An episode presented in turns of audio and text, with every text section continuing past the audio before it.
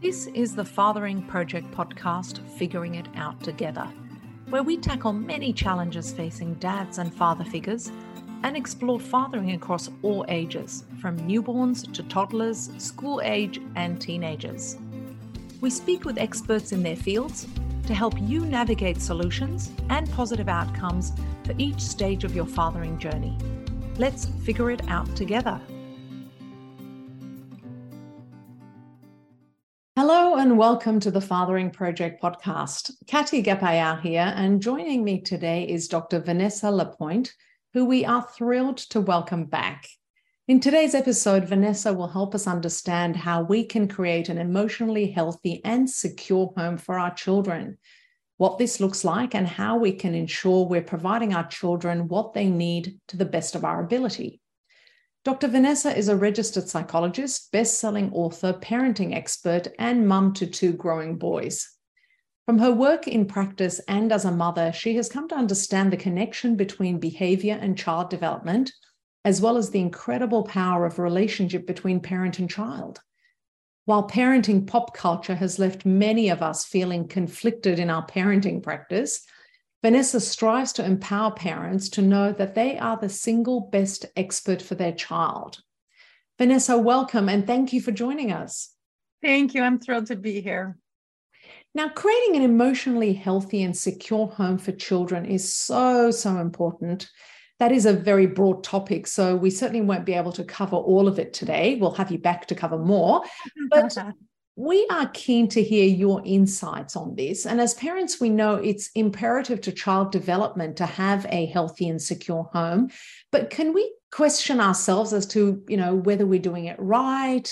And we all do that. So can we start with defining what is actually a safe and secure environment for, the, for a child and why is it so important for their long-term development? Yeah.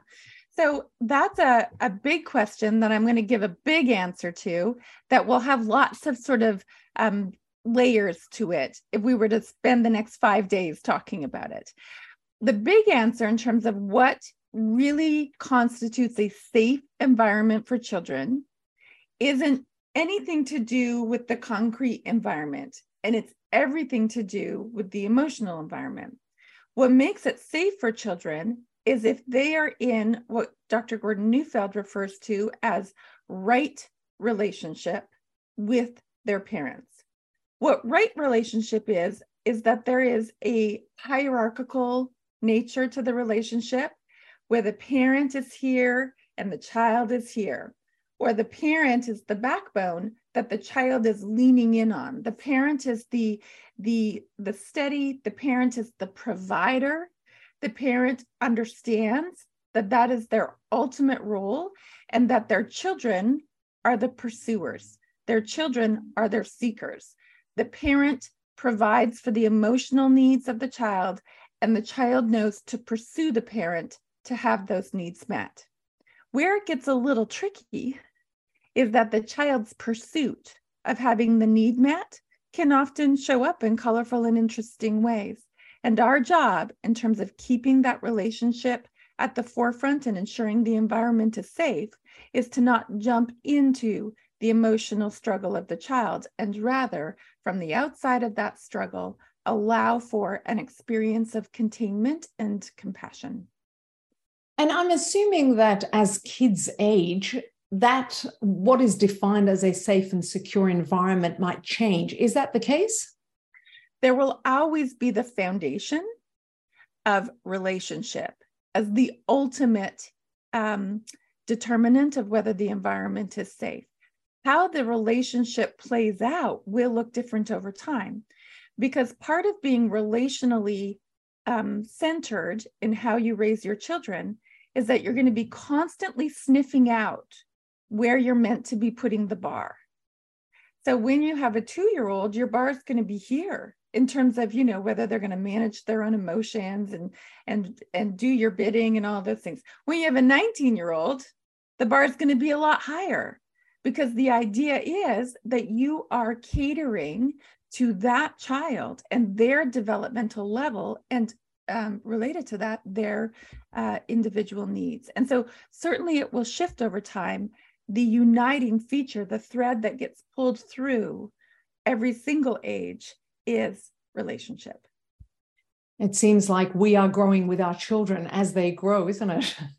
we, at the Fathering Project, we are particularly, um, you know, trying to support fathers. So, in your opinion, what are the some what are some of the unique traits or characteristics that dads possess which instill a sense of safety and security in their children? Yeah. And you know, I love that you're asking that question because for so long, there's been this hyper focus on mothering if you look at the the research for for the last 50 years dads are incredibly underrepresented in even the research populations. And so um, it's a wonderful thing to be bringing that to the forefront. And i think what dads have to offer that might be different or unique to moms and that's a broad sweeping brushstroke. Um, and maybe it's more what fathering energy has to offer compared to mothering energy uh, is that there is this sense of uh, the divine masculine, where you're able to show up in this really present, um, kind of big way to provide the safety that comes with containment and security. The reason none of us love driving across a bridge that doesn't have any guardrails on it is because it doesn't feel safe. And dads are really uniquely positioned, partly because of how uh, they're socialized, uh, to uh, have the guardrails beyond the bridge. And so they are representative in that sense of safety and really have that sort of innate ability to show up in that way and be that safe keeper of the children. And not just in a physical sense, I mean that also in a relational sense. And of course, dads um, being, you know, physically stronger and bigger generally mm-hmm. than mums, um, they sort of show that strength, but it's important for them to also show some vulnerability, isn't it? So, you know, to show kids that it's okay to cry or express emotions, um, especially to their sons, but also to their daughters. Do you agree with that?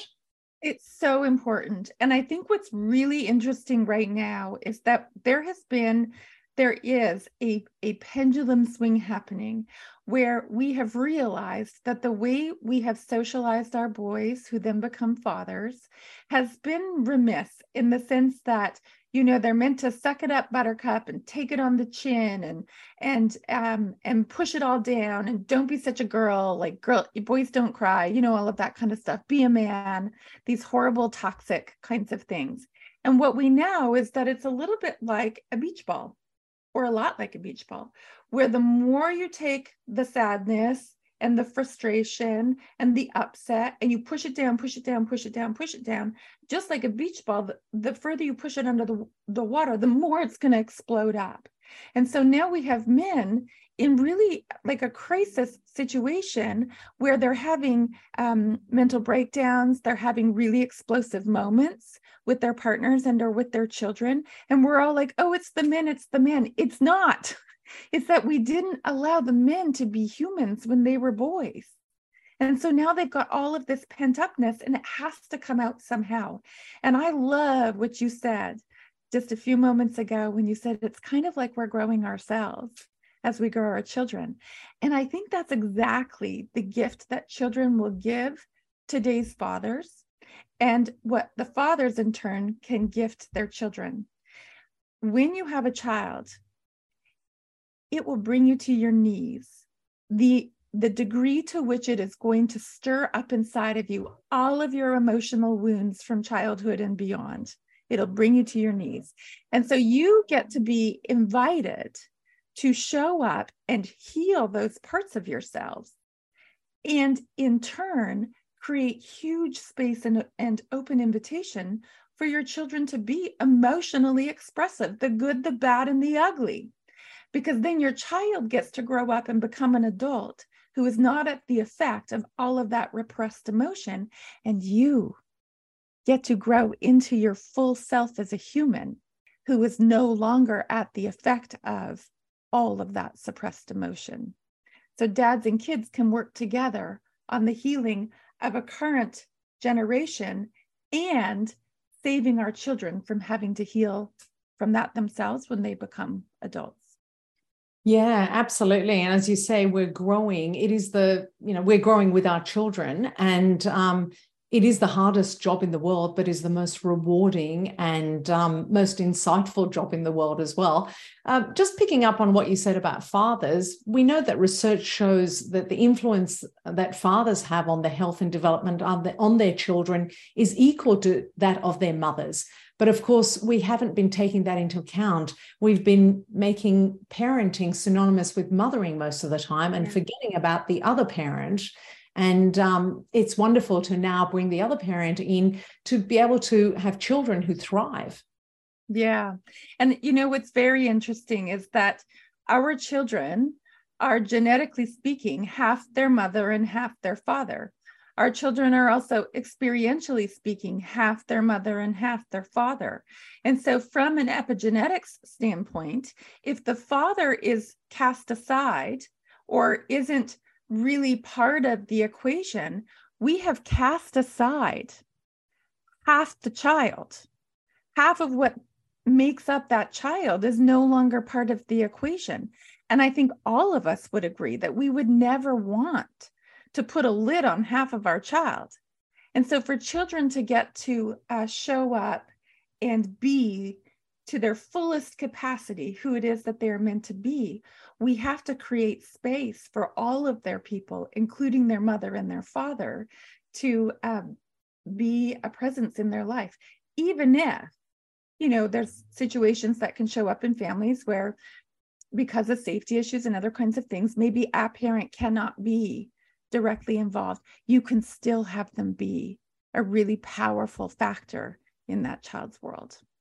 That's very important, as you say. We we don't ever want our children to have only half of their um, tools and equipment to grow into a full adult. So we need to give them the full lot of everything that they can have emotionally and um, psychologically, I guess, as well, to make sure they have everything. That's very powerful. Thank you, Vanessa. Mm-hmm. Um, with the um, talking continually about the emotional side of things, part of creating a, an emotionally healthy home is allowing children to freely express their emotions, as we were just discussing. How can parents who grew up in households where emotions were not openly discussed begin to create a supportive environment for their children to be able to do that? What we call it is breaking that intergenerational cycle. How can parents do that? The number one thing that I would land on in response to that question is to turn the spotlight inward. Because what happens for us as parents, if we were raised in homes where it wasn't safe to express ourselves, when our children begin to express themselves, we will have remnants of those feelings of this is not safe coming up inside of us. And because it won't feel safe, our knee jerk instinct will be to try and shut it down. Don't speak to me that way. How dare you? you know, I'll give you something to cry about. We'll try and shut it down because it's making us feel really alarmed and really unsettled. Likely because if we would have expressed that way when we were children, we would have got what was coming. And so it doesn't feel like an okay thing for our children to express because we couldn't do it either when you have those feelings come up inside of you, turn the spotlight inward. And sometimes it's too much of a leap to say, oh, just make sense of the feelings that are coming up and where it is that they are actually coming from and understand it has nothing to do with your children. That's a big leap. But there's an in between leap that can sometimes be enough to change the dynamic of the moment. The in between leap is get curious about what you're feeling. Just be curious be open to understanding why when your child comes out with this big emotion you're having this sense inside of you of and it's very alarming to you. Just be curious about it and know that it's yours to tend to. It is not your child's to care for. And from there you begin to be a cycle breaker. You're allowing your child to express and you're also healing the wound it's like the resilience muscle. The more you have that experience and you flex that muscle of, okay, I'm going to sit with this and I'm going to get curious. And you see that over time, in fact, you are safe when your child is yelling at you, and you are safe when your child's really upset about something. um, you will flex the muscle that that is part of healing and um, and coming through your own wounds so that your child doesn't have to. That's wonderful. Yeah, be curious about it. But you have to be conscious about that to then be curious about it, to realize what's happening. So, how can we recognize emotional triggers? And mm-hmm. and how do we, you know, cope with them to, as you say, avoid projecting them onto our children while parenting? So, anytime you are not neutral in a challenging kind of way, not neutral, about something that is happening for you and or alongside your child you are in a triggered state. And our job as a kind of foundational rule in terms of walking through that and coming out the other side of it with everybody okay is to recognize that the trigger is ours and ours alone. Your child did not make you feel that way. You have been carrying around those feelings and that wound since you were knee high to a grasshopper, probably under the age of eight years, is when you first onboarded that cocktail of emotions. And now that's alive in you, but has nothing to do with your child. And so it's to take the finger back. We're not going to blame the outside world. We're going to point the finger towards ourselves and we're going to understand our inner world. And when you have a flare up inside of you, you feel the trigger come alive inside of you, know that that is your inner child that is seeking support and comfort and connection from you, your grown up self. Because you're a parent and in real time, like your kid might be having a meltdown in front of you, you can't be like, hold on, real child. I've got to go deal with my inner child right now. So just can you like, you know, put a lid on that for two more minutes while I just like go and connect to my inner child? So you aren't going to be able to do that because life is playing out in real time and even just an acknowledgement. Uh, if your viewers could see me right now, I keep touching my chest because that's whenever I'm triggered, that's where I feel it inside my body. And so I know that my inner child comes alive in that part of me. And I just place my hand on that part of my body that feels very alerted with the trigger. And I promise her, the inner child me, I will come back to you. And I got you and I got us and we're good. And then I will make sure to deliver on the promise that I circle back and I, I get attuned to what was up for me in that. Where did it take me back to? Anytime we're triggered, we are age regressed. We become a young version of ourselves. Where did it take me back to and why? And how can I let her know, the inner child, that I'm okay now? There's a beautiful book by John Bradshaw called Homecoming that actually um, walks you through some really beautiful ways to be connected to your inner child. And if we can take it one level further, the word trigger might be a new term for some. Can you give mm-hmm. us an example of what this might look like? Yeah, so a trigger is going to be an emotional wound where the scab gets picked off of it. And what happens is that un- leashes a biological and an emotional cascade of events where you will see uh, in the body there will be a chemical response and a spike in cortisol and you will see in the mind that there will be what we call a lid flip where you're no longer going to be in your rational self. You're not um, appealing to the logical parts of your brain, you've gone limbic and you're down in your limbic system responding from that, um, that more uh, innate internal part of self. And when all of that plays out, that's what a trigger is. And our triggers are um, formed by intense events that happen really at any point in our life course. We can develop triggers. And a lot of the triggers that come up for parents are a result of experiences that they had themselves when they were children. So those experiences live on neurologically, they're coded in your neurons as a memory, and in many cases live on biologically. And when something happens in present day that on some level is even remotely reminiscent of those former experiences that were very unsettling, then the trigger comes alive. It's the brain's way of trying to protect us and keep us safe. And, and problematically, that incredible ad- adaptation of the human brain um, can become very maladaptive over time.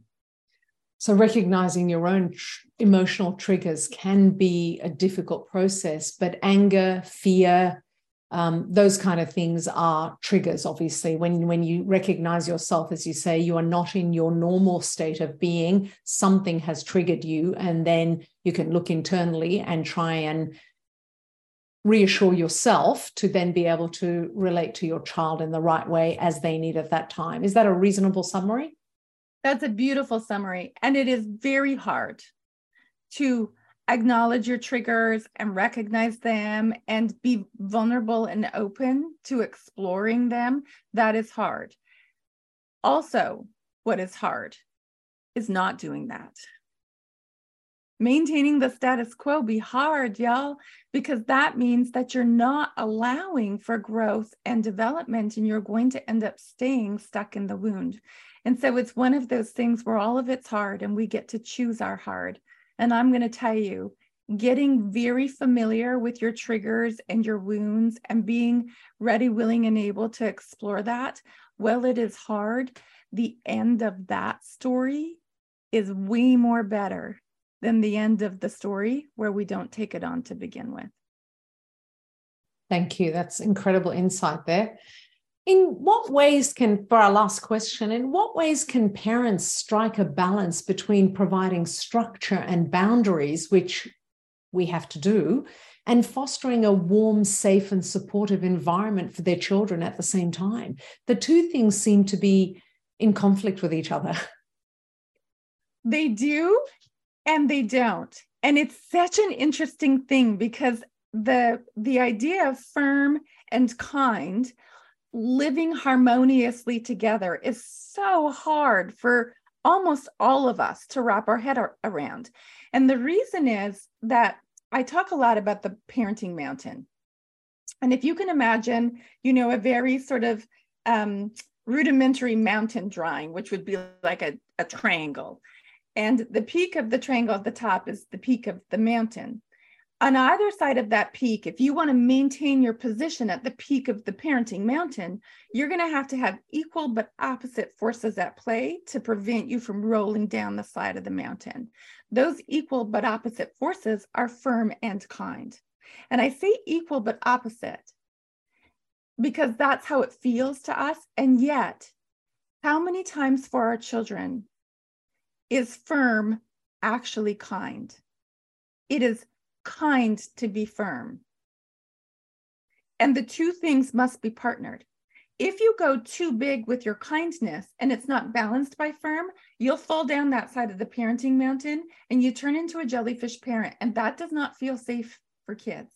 On the other hand, if you go too big with firm and you don't have enough kind operating, you fall down the firm side of the parenting mountain and you become a bully to your children. And that's not safe either. And so it's um, really important for each of us as parents to embody the state of firm and kind at the same time so that our children can look to us as capable, our children can look to us as dependable, and our children can look to us knowing that if they go to lean in, we will be there to hold them. We will not collapse as jellyfish, and we won't freak them out and make them move away after the lean in because we're too intense. We will combine firm and kind at the same time. I often use the sentence starter with my parents that I work with in my clinical practice of no, this is the firm part. No, you may not, whatever, fill in the blank, dot, dot, dot. And I know, I know you didn't want a no, you wanted a yes. That's disappointing. So it's a no. That's the firm part. And the kind part is I can be compassionate about that. Um, dads, I think, as a default, not always, they end up being the firm parent and then the, the moms are the kind parent. And and whenever i talk about this in a big um, workshop setting i'll i start with the kind side of the mountains and i see the moms going see i told you so important to be kind right? And they're elbowing their husbands and and letting them know like they've been right this whole time. And then i move over to the firm side and i say and equally important and then i see the dads go yeah But the reality is, it neither one are right. You both must embody firm and kind in order for the child to feel safe in your presence. Do you think there is still a stigma around the role of dads and men and how they should behave with their children, that they should be firm and not loving and nurturing? I, I really and, and less, you know, nurturing? Yeah, I really do. I think that our men um, still, in many ways, are boxed in to a preconceived notion of what you're supposed to be like. If you're a dad like wait till your father gets home. You know that kind of idea that dads are the big heavy and and moms rely on them for that purpose. And we cannot blame men for that um that reality having played out we equally need to own that as women and make sure that we are supportive of our men and being expressive of both their firm and their kind side and and not just supportive of them but that we champion them to do that what a beautiful place to stop our podcast. Vanessa, thank you.